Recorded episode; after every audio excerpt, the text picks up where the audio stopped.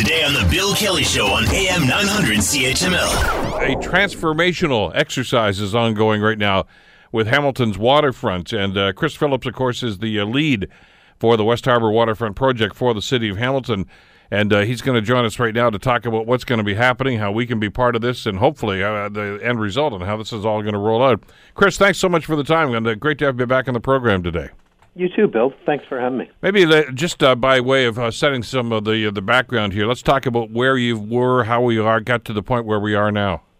Well, sure. I mean, look, uh, waterfront redevelopment, especially in the West Harbor in Hamilton, has been ongoing, as we've discussed, probably for for about uh, two, three decades.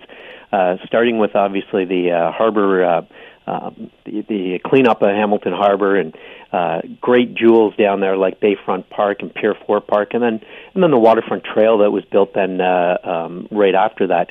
As we look to now redevelop the West Harbor, we're kind of looking at two kind of distinct and different areas that that'll undergo transformation.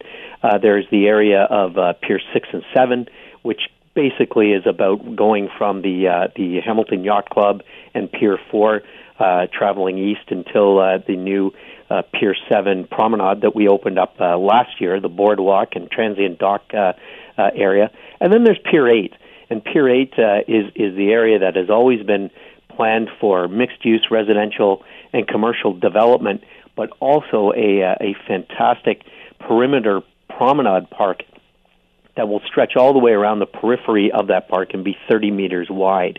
It's that park that we're now kind of looking at, and, and we decided we really want a, a park on that area uh, that uh, is a, is of high quality design, and so therefore we went out to the marketplace and went out to the experts and uh, and created this fantastic design competition to actually look for professionals to come up with ideas on how to transform that area, which right now is is uh, pretty much a, a, an asphalt waterfront trail along the water's edge. But how do we transform that into being a a true uh, a fantastic promenade park. Chris, help me and maybe help our listeners to identify exactly what we're talking about because for a lot of us, you mentioned pier this, pier that. People don't understand what that is unless you've actually spent a fair bit of time down there. Uh, but you did give us a great reference point from the yacht club over to, uh, and I think a lot of people understand that over to say the Williams Coffee Pub at Pier Eight and, and the, well Sarcoa. I won't ask you to comment on, but anyway, that's that area. But how far east does it go? Because obviously, uh, as you continue along that way, you eventually head over by Eastwood Park and and and the brewery and things of that nature too. So you're talking about a pretty extensive area, right? Correct. It's a it's a, uh, huge area of space as far as Pier Eight itself. It's about uh, 25 acres of land in in total. Uh, it stretches basically from Discovery Drive, where Williams Cafe is located on the far western edge, and all the way over to the Haida. Uh, is basically okay. the best right. landmark, uh, uh, and then Eastwood Park, as you mentioned, is is a little bit south of the Haida uh, uh, on Burlington Street. Uh, but uh, when we talk about Pier 8, and in particular this Pier 8 Promenade Park, it will actually go from the Haida all the way over to the Williams Cafe, stretching about 30 meters in in uh, in width, all the way around the periphery of that Pier 8. Today, if you were traveling down there or walking down there, it'd be the area where most people would have recognized the tall ships uh, uh, docked uh, during Canada Day weekend.